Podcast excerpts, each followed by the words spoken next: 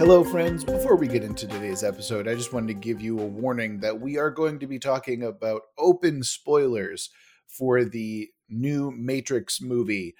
That will go on until about 11 minutes and 36 seconds. So if you want to avoid all of that, go ahead and skip to 11 minutes and 36 seconds.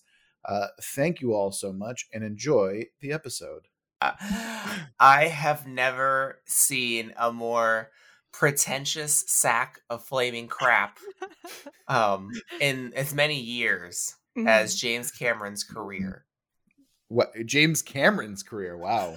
Wow. You didn't go with the Michael Bay, which I thought you'd be. Well, although it's not, his stuff isn't really pretentious. No, it knows exactly what it is. So. It is what it is. Yeah. No, I was just shocked. It's shockingly bad. Like, and it seems that the people who love it are like, oh, well, you don't really get it. It's this meta commentary on the pointlessness of sequels. And no, Lana is just incompetent. That's the actual answer. It's a ham-fisted track of garbage that goes on for almost 3 hours, and I don't even know how.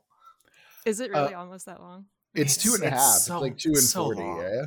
Yeah. Fucking long. So I was listening to one of the podcasts that I listen to frequently, and he said that one of the guys was like, every time the new Agent Smith was on screen, I just wanted to die. Yes. I mean, I don't even know where to begin in explaining how stupid it is. Like, I want you to explain that to me. Like, what is so bad about the new Agent Smith? Because I'm very curious. He's like a knockoff Agent Smith. It's like if you went into, I don't know, like a knockoff Toys R Us and found this toy of Agent Smith that's kind of like Agent Smith, but it's just like dumber looking and cheap. Okay. That's what he is. So he's like the Spirit Halloween like costume of Agent Smith, basically. Yes. And there's nothing worse than that. The possibly the worst scene in the entire thing is when the Merovingian shows up again, if that's how you pronounce it. I think it's Merovingian French, if it's historical. Merovingian, but, yes. Yeah. The dumb like rogue program.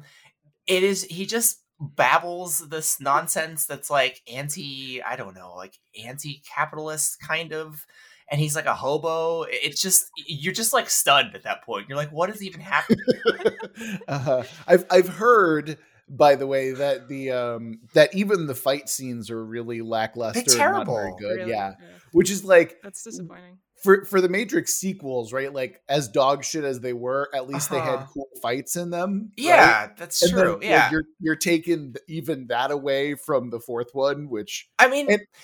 There's this argument, I guess, that it's deliberately crap because it's supposed to be like a lampooning of the fact that there shouldn't have been sequels, but you can't like claim the irony of that and also actually make the sequel. You know, like, I'm sorry, it doesn't work that way. You can't have your cake and eat it too. That's just not how it works. Yeah, I'll give you some retrospective here. I watched the first two. I watched the first one on DVD. I watched the second one in theaters, and I did not watch the third one because of how bad. I don't blame you. It was terrible. After the second one, it was like, well, I'm all set with this. I'm out. That's it. Yep. Yeah, you don't need to because and legitimately, right? Like, the first movie is good. Like, the first movie is amazing. The first movie is actually good, is groundbreaking, and is really, really cool. But like the second one, I was just like, this is just so fucking terrible. Well, actively cringe. Yeah. The reason why the first Matrix is so good is because it raises questions, right? And it lets you fill in the gaps. And the second you get past Neo, like, flying into the air, like, the story's over. We don't need to know anything more because we know, the whole point is this is going to be a revolution. We don't want to see the revolution because what the hell? What's the point? Like, if we want to see that, we don't want to see you actually fight Sauron. We just want to know there's a possibility of beating him. And the rest of the movie is floundering, trying to do that. And you don't need that. I mean, the only add-on that I found great was the Animatrix ones. Because the Animatrix is great. Yeah, because they give you little glimpses of what's possible with the Matrix, and that was cool. Like, I could see you doing a sequel movie that's like an hour and a half tops, and it's not a sequel. It just like takes a little segment of the Matrix and does a little exploration. But even that's unnecessary, honestly. Yeah. So I want to say, right, that the sequel, I haven't seen the third one, so I can't speak to that, but I can speak to the second one. I feel like the Matrix sequels, all they are building up to is like, how can we make it so Neo just doesn't end the movie within 5 minutes? Right, that's what it is. Because like at the end of the first one, it's like, yeah, oh, he's God now. Yeah, he's God now. And then so like the other two movies are like, all right, how can we prevent this from happening so we can really drag this plot out as much as possible? I mean, my friend David, and this is going too far in explanation. My friend David said that he sat down and rewatched the first two because he didn't really understand like the premise of the sequels. Mm-hmm. And when he explained to me what the additional lore added, I was like, this is horrible. And this is another reason why these movies should never have been made. Like the idea that the whole one program was actually, or the one concept is actually a routine in the Matrix, and that what it equates to is that at the end of the day, everything Neo did was pointless. And so it almost necessitates this final movie. But the problem is in this final movie, you don't even understand what's happening, let alone what the point is. Also, I know that Lawrence Fishburne doesn't return. That's correct. He does not. Yeah. He does not, okay. Yeah. Do you know why that is? From outside of the movie? No. There's probably some reason beyond the movie that he doesn't, because I would love you could to have absolutely you. Had him. You could have totally had him in it. I would love to tell you why, because it's fucking terrible. Okay. Why? The reason Larry Fishburne does not return as Morpheus is because Morpheus canonically dies in the MMORPG. The Matrix game. I mean, I know that, but I don't understand why he doesn't come back from an extra movie, like outside the movie. Like, is there a reason why they didn't want the actor back, or is it just because because the character canonically dies in the video game? He dies in the video game, Daniel. But like, so does Trinity. So it's like, it doesn't really make a difference. But Trinity canonically dies? Yes. See, okay, you're way more into the Matrix MMO. I mean, she dies in the third movie, so there's no reason why you can't just bring people back. They bring her back. Yeah. Oh my god! Didn't Morpheus like appear in the newest movie? It's like he's this thing. He's this Morpheus / Agent Smith mix program. It's so fucking dumb. That's gross. Why would they do that? It sounds really dumb. Yeah, it's fucking dumb. I mean, I just think they hate Lawrence Fishburne. There must be some reason, because the guy was like, they didn't even ask me to come back. Yeah. I mean, that sounds correct. That's so mean. Yeah. But I feel like there's an issue with like power creep in a lot of media, where like a character reaches a certain point where they're basically a god, and then the author, the creator, is like, ah, shit, what do I do now? I gotta like create some bullshit excuse for why he's like powerless now or whatever. And that definitely happened with the Matrix. Yeah. So this is in anime, Daniel, I apologize, but in anime, this is often considered the Dragon Ball problem, where it's like, you have this like power scale of escalation, right? Where it's like, you eventually you're just fighting gods, and then where do you go from there? Right. Which is why I think I love JoJo's Bizarre Adventure as much as I do, is because like, you know, each story resets, like has a hard reset point for a lot of it. And so eventually, right, like you might end up fighting something that is like a godlike being, and then you don't win because you power up, you win because you trick it into killing itself, right? Like that's how it ends up. And something then clever.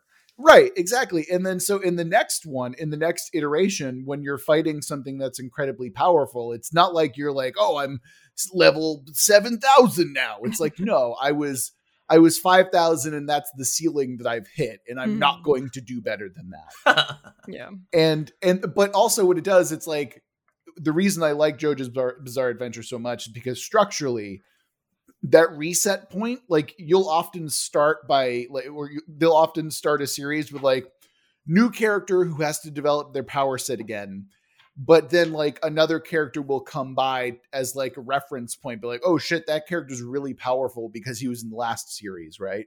But what that often does is it sets the stage for the villain to showcase how strong they are compared to the previous cast a lot of the time, or like sometimes it's just like a complete reset where it's like, oh, well, guess what? Like we were fighting, you know, like an ancient vampire before who could stop time. Now we're fighting a serial killer who can turn things into bombs. Like, that's basically like the reset point. It's so much better than having to be like, well, we have the same characters. I guess we've got to bump them up in power even more. You can look at this in like Naruto as well, where it's like, oh, we're broken. We're disgustingly overpowered, but we can't, we don't have an excuse to depower them. So like, there's no critical stakes anymore, Yeah. Stakes is the issue. That's the problem. Absolutely. Like, yeah. Right. Like, the stakes of Matrix 1, it had nothing really to, I mean, in my opinion, it had nothing really to do with actual Neo or any of the characters. It had to do with the fact that we identify with Neo being trapped in a pointless job in a, what we view as like a pointless existence, at the mercy of corporate forces. And someone whispers to you from the secret beyond, and suddenly, you have a way out. Like, that was the cool part, us racing with him through the office to find our way to the secret place that's going to be our revolution or our freedom. And that's all we wanted from the movie. There's nothing more, pulling the wool off of our eyes. Isn't that like the way that I would also kind of interpret that, right? Isn't that kind of a way of the producers or the director saying, hey, we can give you meaning? And it's like, from like a millennial or even a Gen X perspective, because I would imagine the Wachowskis are Gen Xers, right? But it's like, in the world that they are living in the world that we are living as millennials, right?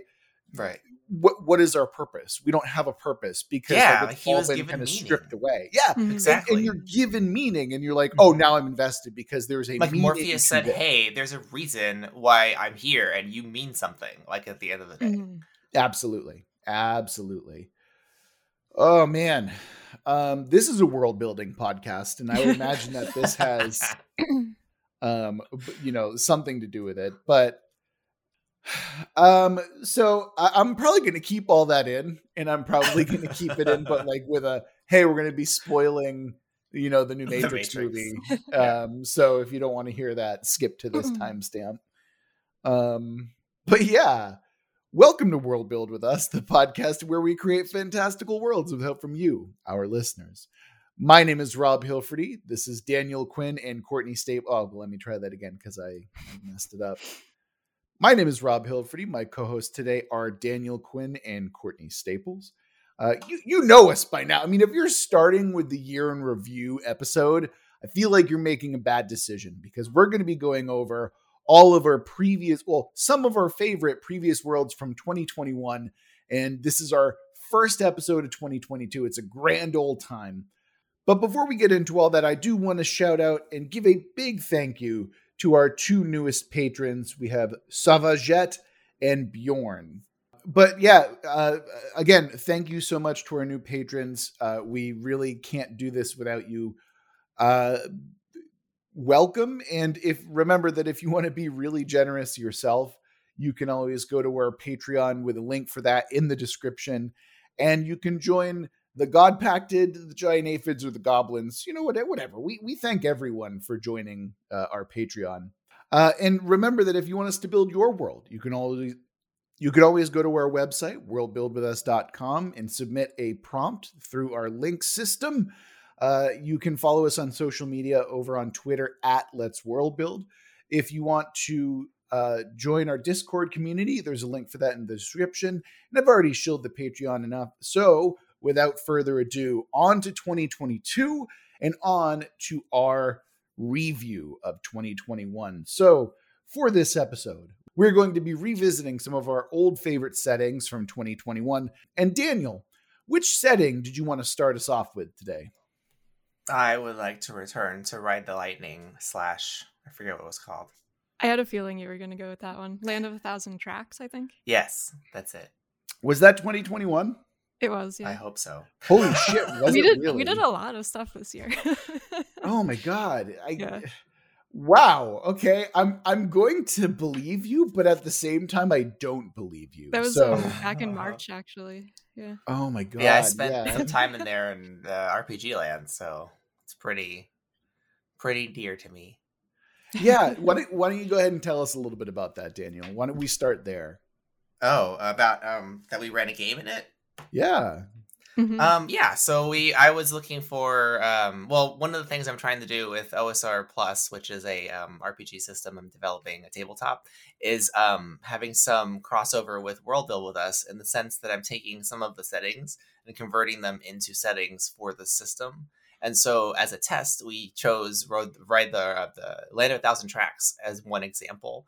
And we do have recordings of our one shot in which Courtney and Rob were in, among other people.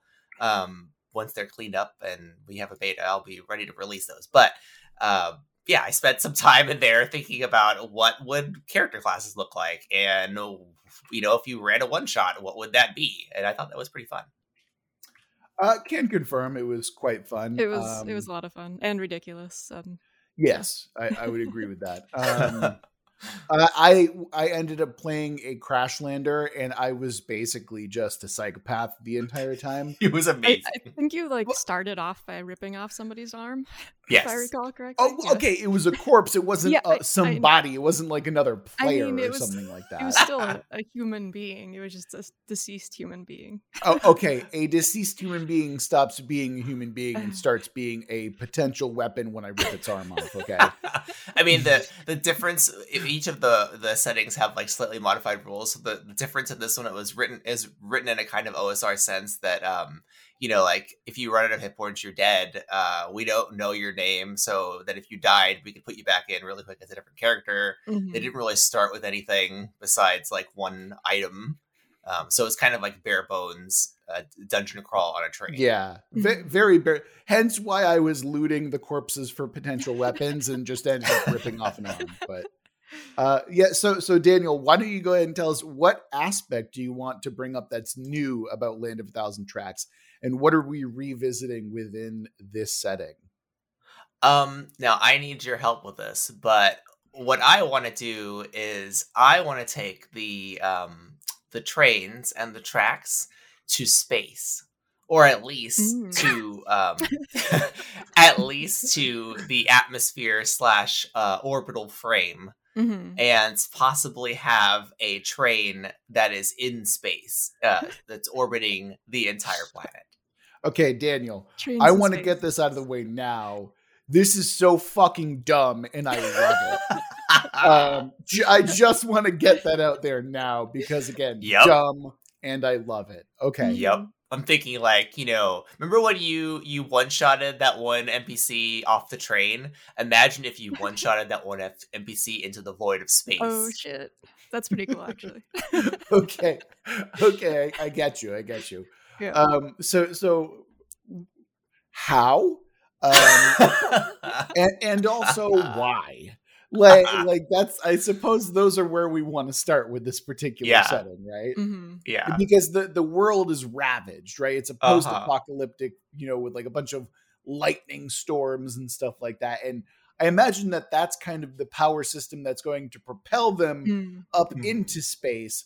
But I also imagine that they're going to need something that is supplementary, something that is more than just the lightning, right? Because that's not really propulsion enough to get us into the orbit. I mean, one thought I had, not the how, but a why or a context, is I was thinking kind of, that horrible movie Elysium, where there's like... Yeah, there's like a... I mean, I didn't see this movie, but from what I understand, there's like a separate... Sorry about that. Oh, I haven't seen it either, but I've heard about it.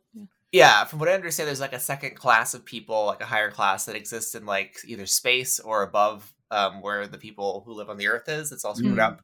So I'm thinking maybe there's another class of either survivors or scientists that are in space in this orbital frame.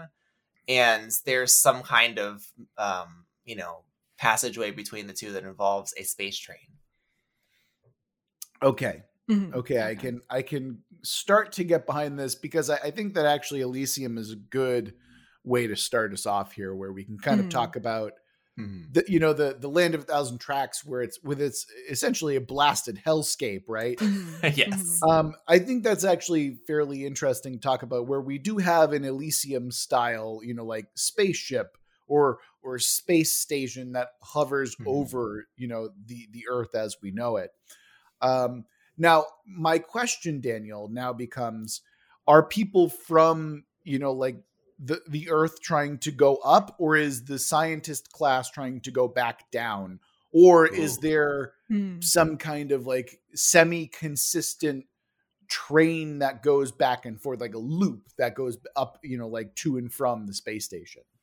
Ooh, I like the concept of a loop. I mean, one other thing I had introduced in the game version was the idea that there's, remember we had mountains that were like pass-through stations? Yes. And I assigned a color to each, like the Crash Landers had like Red Mountain, and then there was like the green and the blue people. Yeah, and blue and green. Like I think when in the episode we talked about green being this like biohazard place. So maybe there's like White Mountain or something, like Black Mountain, and that's the space one, and there's a train that goes there. You're asking if we can add Space Mountain to Land of a Thousand Tracks. Space Mountain. Yes. Okay. All right. I mean, I can support this. I don't see why not. However, again, there is a question of propulsion because again, I don't feel like a lightning based or a generator based train space elevator. Yes. Okay. Yes. It goes up like a helix. One other thing that we had talked about in that setting originally, which I know we had been asked to keep it like a realistic kind of setting, but we came up with the idea of like electric jellyfish in the sky creating these storms. So I wonder if that could also be related to some sort of propulsion or like energy field that creates like an anti-gravity something in the atmosphere. Yeah. Okay. I like what we're doing here. I also like the idea that, to me, in my mind, I'm also thinking that this is kind of a Back to the Future situation where you have to essentially create a point where you can pick up enough speed that you can actually hit this thing and go up into the sky, essentially, right? So you're doing like a Sonic the Hedgehog kind of like speed up blast off. Well, no, you just need like a track long enough or like a specifically designed track. Yes. Yeah, like I'm thinking like, okay, like you're saying, you have to accelerate on this launch track, right? And then it hits the space elevator needle, and it's like this helix that takes you up like in a spiral on the space elevator. And maybe the jellyfish intelligence has something to do with powering that. Mm-hmm. Huh. Okay. Oh, maybe there's like a pillar of enclosed jellyfish in the center, like a giant, like weird aquarium kind of thing. And that's what empowers it. They're harnessing it. Yes. Maybe they're all attracted to it, like a hive of jellyfish or something like that. It's a lightning rod for them. Yes. Yeah. Yeah, I can support this. And so like maybe only when it's activated are they kind of attracted to it. So it's like Okay. And they control it from up there. So access can only be turned on from above. Mm. Interesting. Cool. Okay. That way, like you can have somebody who's like on the inside who turns on access, and then you got to hijack a train and get up there to do your business in the skies. So you're basically trying to create a sequel for the one shot that we did, where instead of taking over a regular train, we're now trying to take on the sky train. Okay, space train. Yeah, I see your plan, Daniel. I see what you're trying to do here. Ride the Lightning 2 in space. Exactly. You're also literally riding the lightning at that point because you're going up into fucking space. Ride the Lightning 2. Well, literally riding the lightning. Oh, my you God. Cut off there. You did cut off, but that's fine. Damn it. You can say it again if you like. It's fine, Daniel. It's fine. Okay. So what else do we have to all right. One other thing that I do want to kind of talk about is that I do find the idea of the regular trains that we've established basically helixing off into space to be somewhat unlikely. Because the trains that we've established are essentially they're fairly bulky. They're fairly large. I don't see the trains that we've established making their way to space without like serious modification or like shedding a lot of what they have. Because I see it like essentially just getting torn apart once it like tries to break orbit. I mean, if you want to be like realistic about it or whatever, I guess we can. Which we don't, giant, you know, with the giant jellyfish and all. But let's say that we did, Courtney. What would we do?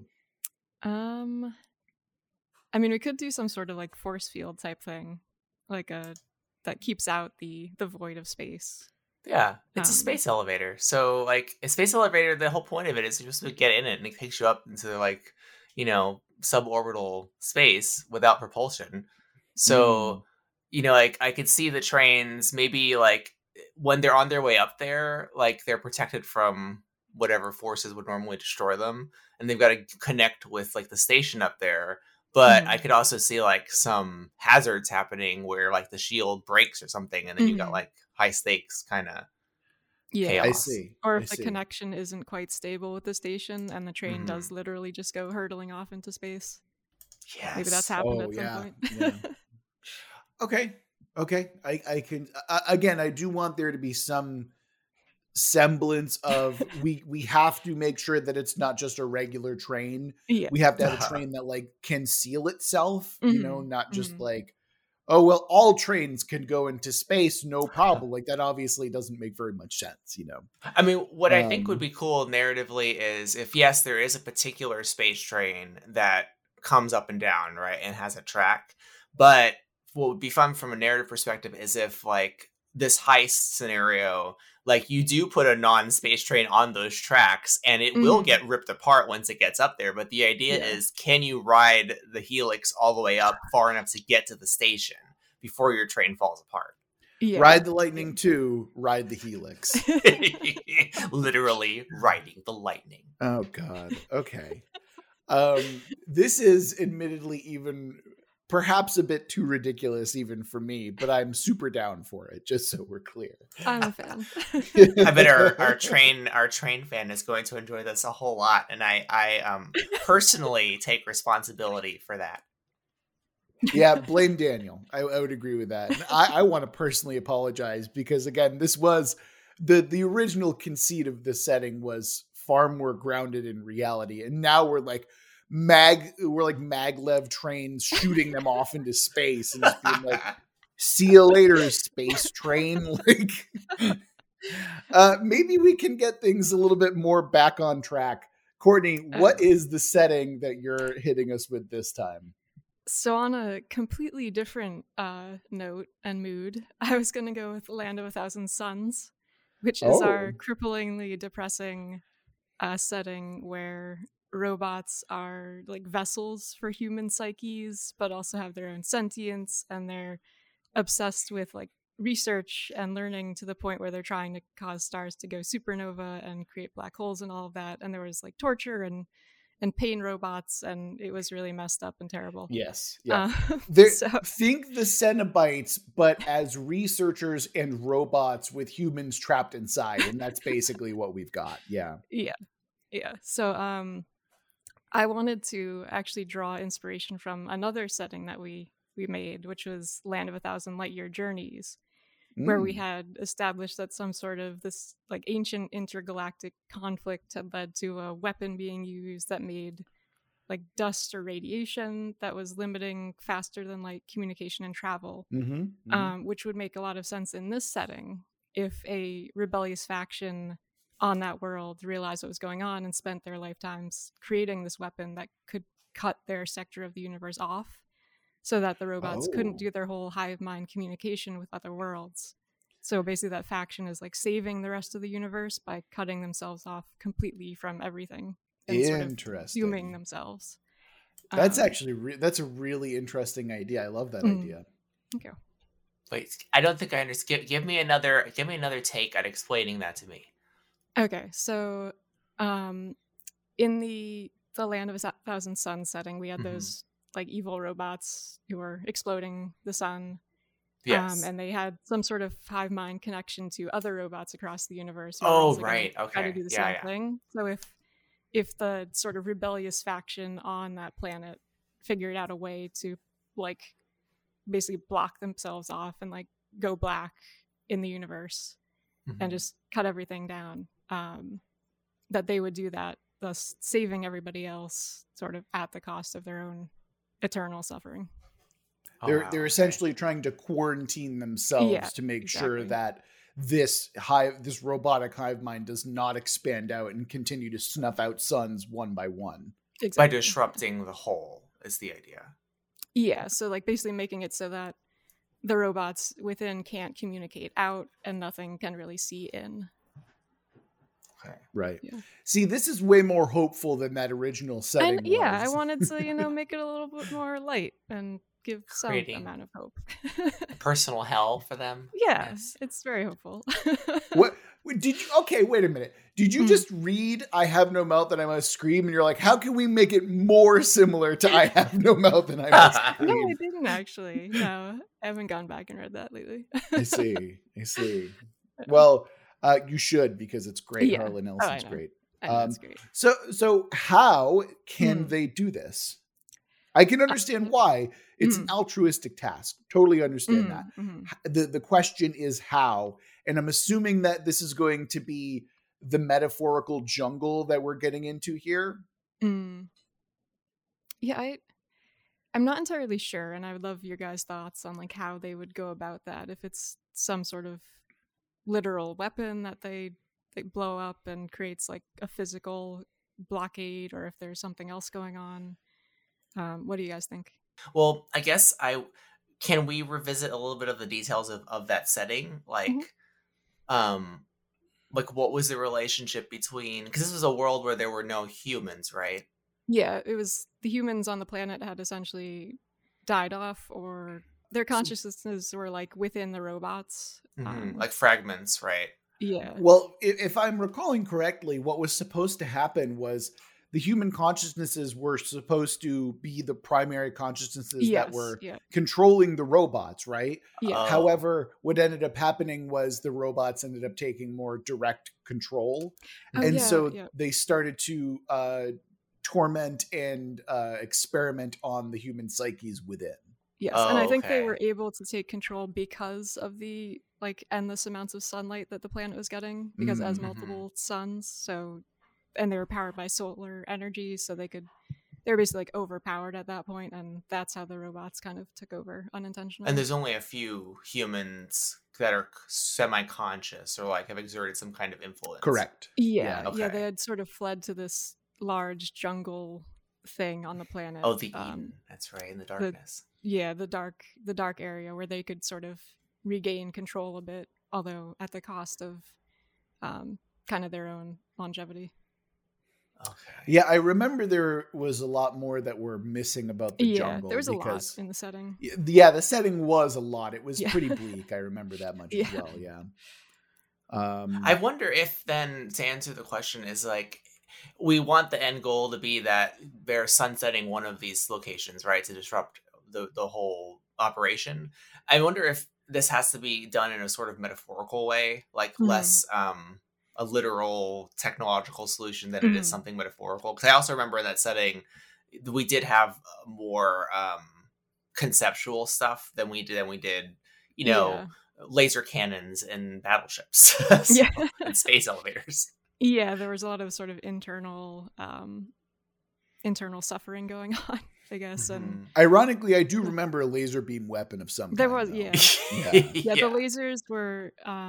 I think it was the only way that the robots could feel pain, and they used that to study how pain worked. Yeah. That sounds vaguely correct. Yeah. Well, maybe then it's a question of like, if the darkness of the human psyche is really what's the opposition to these machines, I imagine then it might be like forcing the jungle to grow exponentially and consume the world in some way. I like that idea. That's really cool. Yeah, I think that's a good way to start it. But wasn't there some conceit within that setting that like the world was essentially doomed? There was no way to save it, but there was one way that we can maybe blacken the eye of the hive mind of some kind. Yeah. Well, wasn't there like a supernova happening? Yeah, the robots were like triggering a supernova. And I think it's they wanted to be there to witness it, to be able to research it. And they were going to do that to every star in the universe. Yes, that was the plan. Yeah. They basically like blot out all the stars in the universe. Okay, there we go. I think we can start there. And I think that whatever like rebel force we have, instead of blinking out all of them, something happens where it prevents that from happening and cuts them off from expanding further. I think that's what we're going to have to figure out. I mean, like, I think the idea of the jungle growing mm-hmm. exponentially is a good way to start that. Agreed. Or maybe even not even necessarily the entire world, but maybe just one, because I'm visualizing, right, like the jungle growing and twisting into some giant spire mm-hmm. that is like covering the thing that is supposed to blot out the sun or destroy the sun, rather. Mm-hmm. Okay. Interesting. I'm sure that there's something that we're missing because I have not visited that setting in quite a while.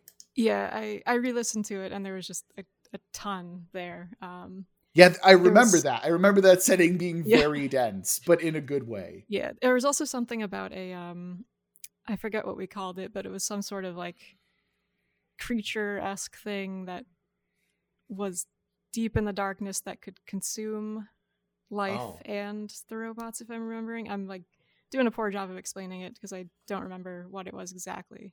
Mm. But in the setting, we even talked about how there could be a person who like actively tries to release that to destroy the robots and themselves in the process. Hmm. It makes me think of like a Reverse Sunshine, like that movie. Yeah. We actually had talked about that movie in that setting. Oh, yeah.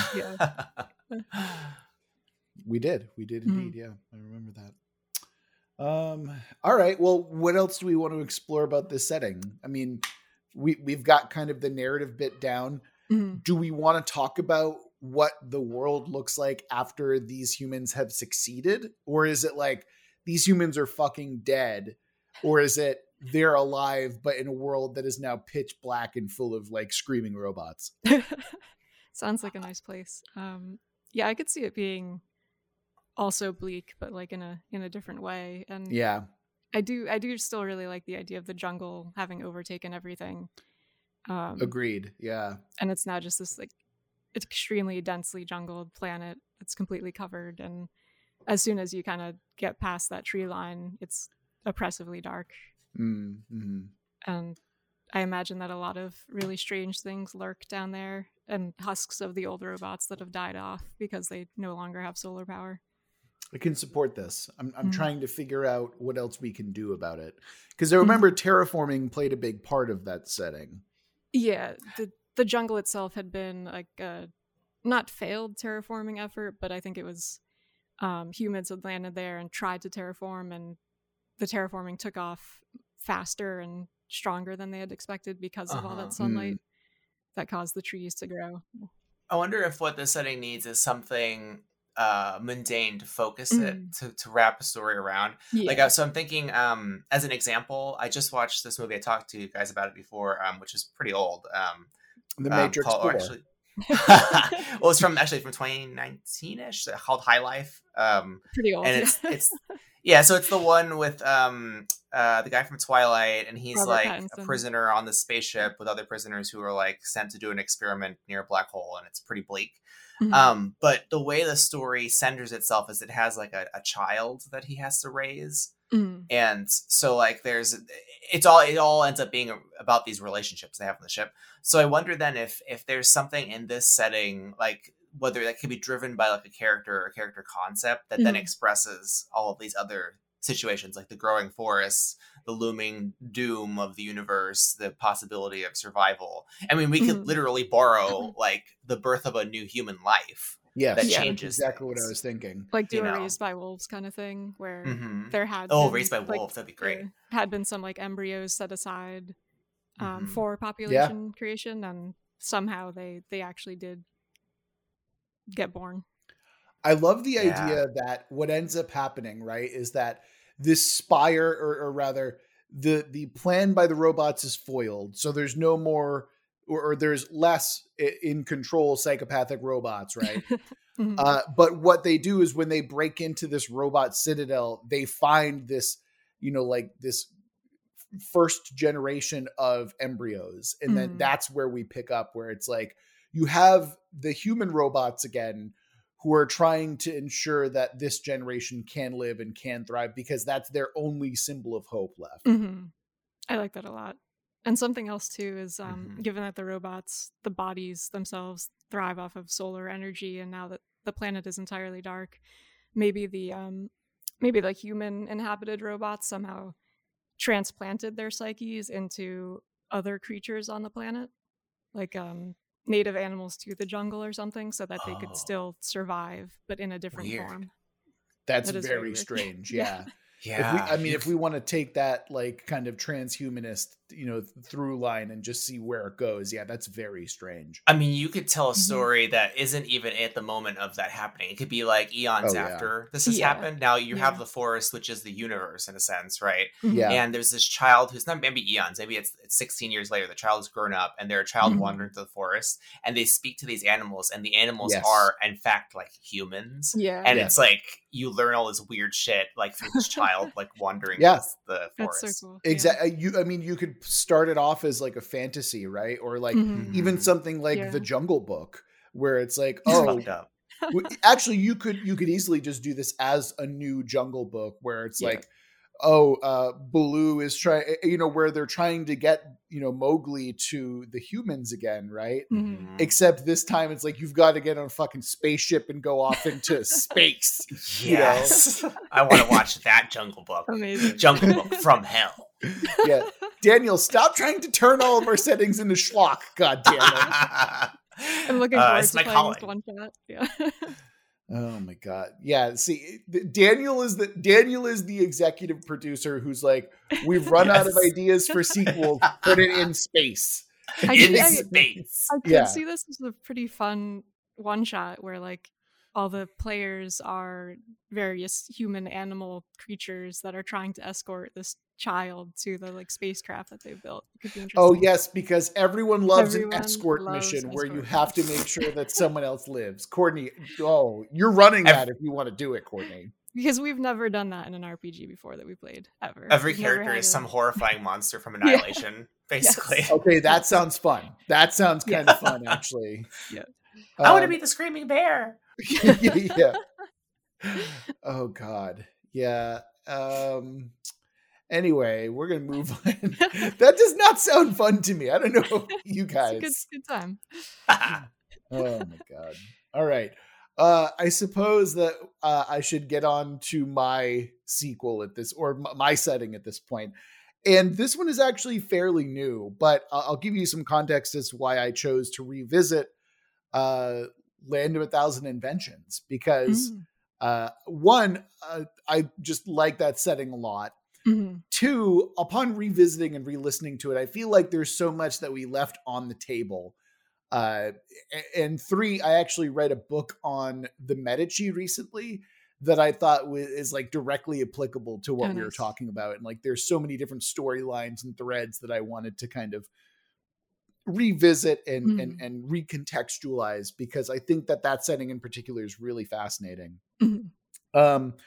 But with all that being said, I do want to talk about the main idea that I had in mind when I was rethinking. And the main reason that I was coming back to this is because, guys, we missed a huge opportunity.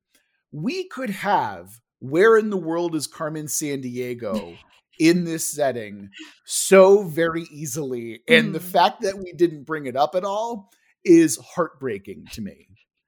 It is all about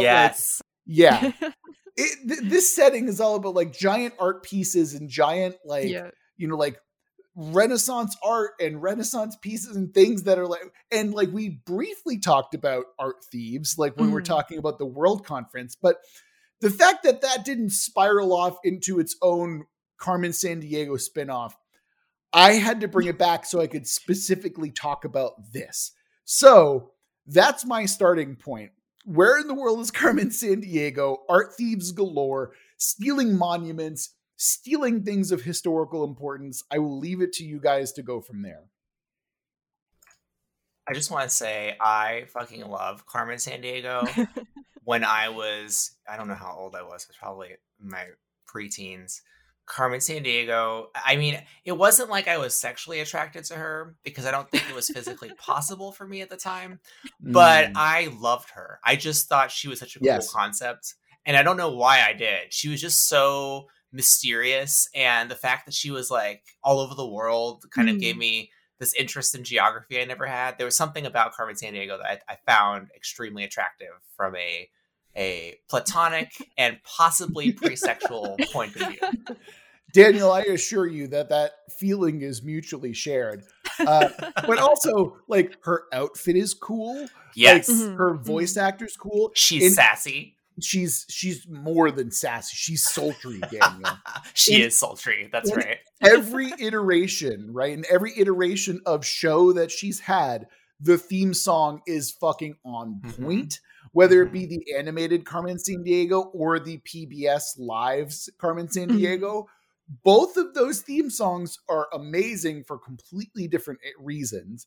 And then on top of that, Daniel, like she's, you know how there's like the bad boy trope? It's that, but for Carmen Sandiego. But smart. That is exactly but smart. Yeah. Yes. Yeah, and she never gets caught. You never catch Carmen Sandiego. Like that's kind of the whole point. It's like the Joker where he's like, I don't even know what I'd do if I got a hold of that man. I'd go crazy. Okay. Don't bring Joker into this conversation, Daniel. I love Joker you. From Batman Begins, not from the new stuff that everybody You mean Dark Knight? Yeah, from Dark Knight. He was cool. Courtney, how do you feel about being sexually attracted to Carmen Sandiego? Yeah, I'm with you guys. I think we're all in agreement there. Yeah, I mean it's hard not to be, right? But okay, but my general concept, right, is and mind you, for the younger listeners out there, we're not talking about the newer cartoon that came out on Netflix. I have no context for that. We're talking specifically about the 90s cartoons. So just getting that out there now. Yeah. Yes, and I think she's a teenager, which is why, like, some people might be like, oh, that's kind of creepy and weird. No. It's not like that. The Carmen Sandiego that we're talking about is, like, probably close to our age and runs a criminal syndicate, all that good stuff. I'm sure that we should probably watch that series at some point, but, you know, maybe it's not for us anymore. Although, who knows? We're probably still dog shit at, you know, geography, so we might need to be better at that. So my general concept is we've got Art Thieves Syndicate, and you know, that's what I want to do is like build that. Like, let's build a syndicate of art thieves that are not just, you know, like stealing baubles and rings, but they're stealing entire monuments, entire buildings and stuff like that. That's what I want to go for.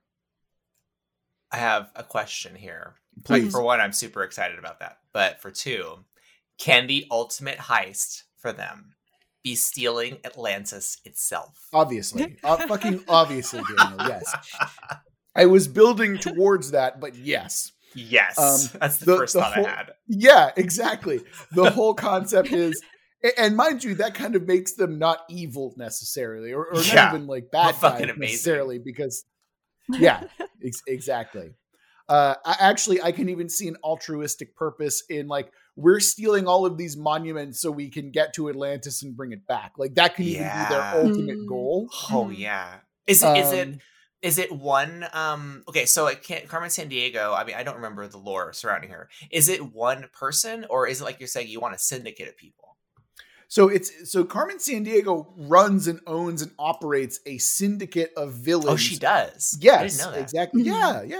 Oh. So remember in the PBS show, you never immediately start off by trying to catch Carmen Sandiego. You have to find her henchmen first. Okay. And then you go on and eventually try and catch Carmen Sandiego. It's very similar in the cartoon as well. So who is our Carmen Sandiego? Like my first thought, which is doesn't make any sense, was that our Carmen Sandiego is actually Da Vinci. But maybe that's like a secret. No. I don't know. No. I'm actively turning that down. One, I wanted to be a badass female character. So a new person. So a new character that we've never touched upon before. Okay. So it's Lady Da Vinci. Yeah, Lady Da Vinci. Da Vinci for her. Yeah. Okay, so it's definitely a woman, and it's definitely a new character, and they run a syndicate essentially. Yes, that's correct. Also, the other point that I wanted to bring up, this is another thing that I kind of got into with the Medici book that I was reading. How important patronage really is to the arts. You know, like the amount of art that was funded by the Medici and their family was absolutely astounding. Like, things that I have seen in person, things that we like continue to think about and continue to like, is all as a result of the Medici having this deep love and appreciation for art, poetry, et cetera, et cetera. And that's one thing that I really wanted to kind of facilitate here as well, is whatever, like Carmen Sandiego's Our Virgin, right? She is directly funded by a major patron, a major political family within this world.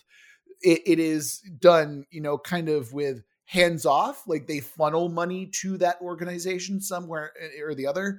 But that's the other concept that I really wanted to roll with. So you mean that she's getting money from one of the families, or are you asking, is she a part of one of those families as well? Maybe, why not both, right? Yeah, when you first brought her up, I was thinking that maybe she is a part of one of the families.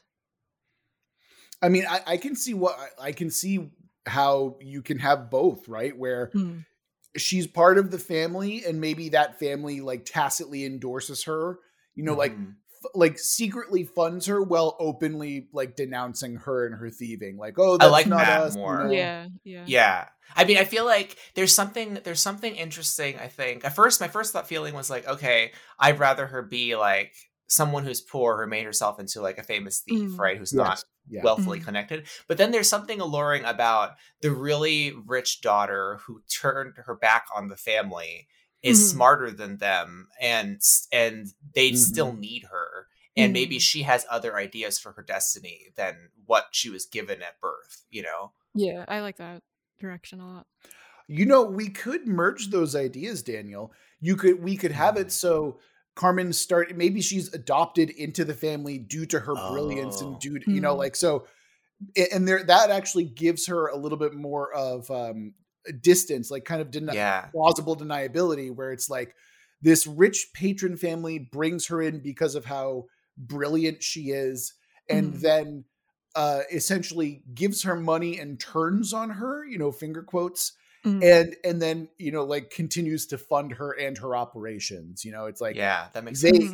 Yeah. I think there should also be as well to kind of give her her own agency. Like, you know, like she's the one who kind of spearheads this idea, is really passionate, is really, you know, ambitious, and says, look, this is what we can do.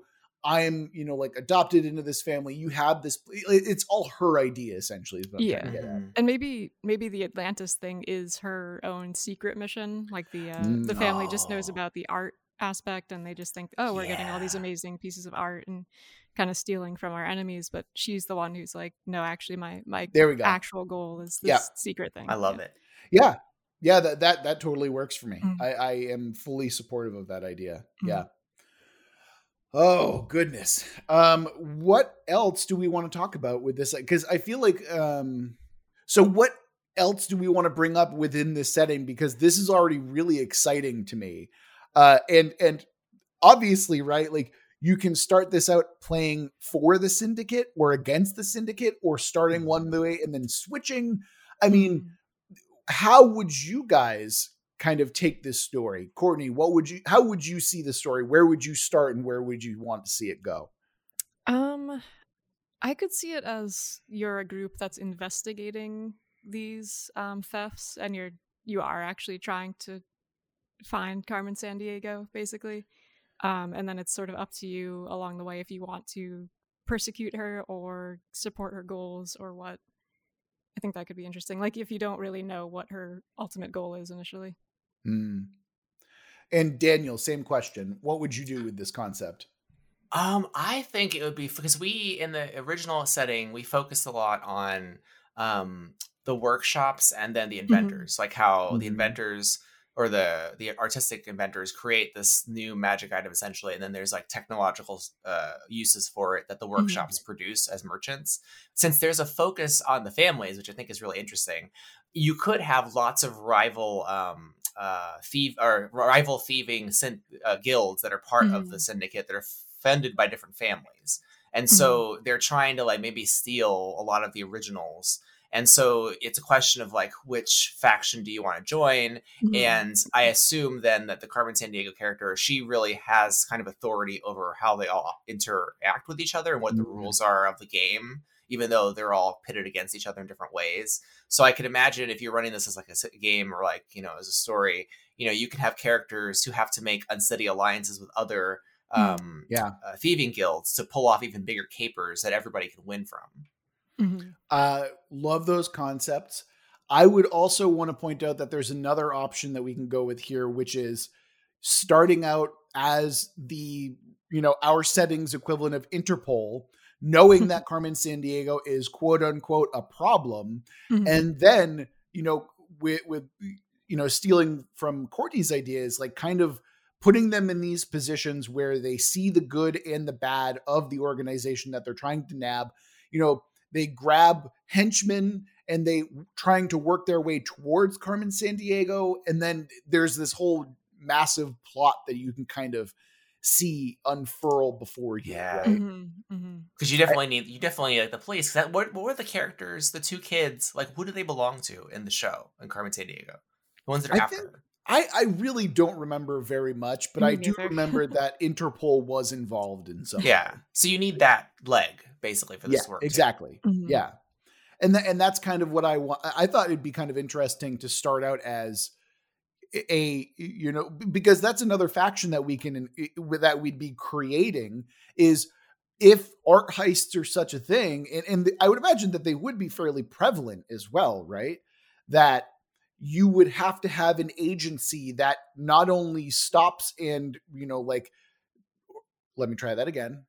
You would have to have some kind of an agency that not only prevents these crimes, but also returns and finds the stolen artwork and makes sure that it gets back to its rightful owner as well. Mm-hmm. So that you could see that faction, that organization as being entirely altruistic and something that is, it has to come from multiple nations. It has to be, you know, because I would imagine that if it was from one particular nation, it's obviously going to be selfish and more corrupt mm-hmm. than something that is a multinational organization, right? Yeah. And there would be the issue of forgeries too. Yes. Like if they were, excuse me, like if they were to recover a stolen artwork, and what's to stop somebody from just claiming like, oh, that's a forgery. Like, You still need to find the real thing, or yeah. There's all sorts of stuff that could happen there. Mm-hmm. Mm-hmm. Well, I am so excited that we got to like kind of revisit these mm-hmm. settings mm-hmm. again. I'm actually buzzing with the idea of like running a game that is like all about Renaissance Interpol. I think that's such a cool idea, and not only that, I think that it's. The reason I also am really attracted by this idea is because it is so different than the original kind of adventure concept that we went with in that scenario mm-hmm. to begin with, right?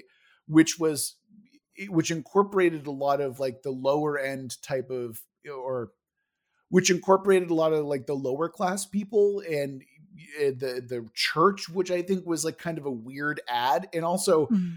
again, 30% more blood, cum, and tears for everyone, because again, that's why I'm here to do this podcast. Oh, God. Yeah, like I was like, we could have, I think I wanted to showcase the diversity of this setting, because you can have your lowborn adventure, but you can also have this high concept, like Carmen Sandiego style mm-hmm. of like heist and adventure and stuff like that.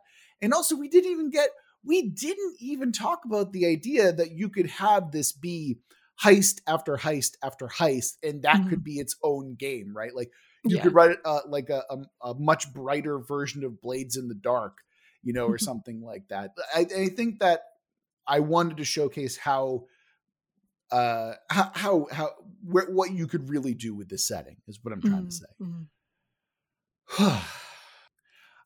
Well, that will do it for. Look, 2021 sucked for a lot of people, us included, but there was also a lot of really cool settings that we did as well. We continued to do our interviews. We had new patrons join us again. Thank you all so much. And 2021's been kind of crazy. Time is a weird flat circle, but we had some really great settings as well. And that's what we wanted to bring you. And I just want to say how excited I am that we're going to be continuing to build brand new worlds in 2022. And remember that if you want us to build your worlds in this year, next year, whenever, go to our website, worldbuildwithus.com, click on the submit prompt link and fill out the information. We will build your world. Don't worry about it. If you want to follow us on social media, we're over at Let's World Build on Twitter, and we are on Discord. And if you're feeling particularly generous, you can come join our Patreon with a link for both of those in the description. That'll do it for this episode of World Build with Us. Remember that we love you very much, and we're going to get through this together. Until next week.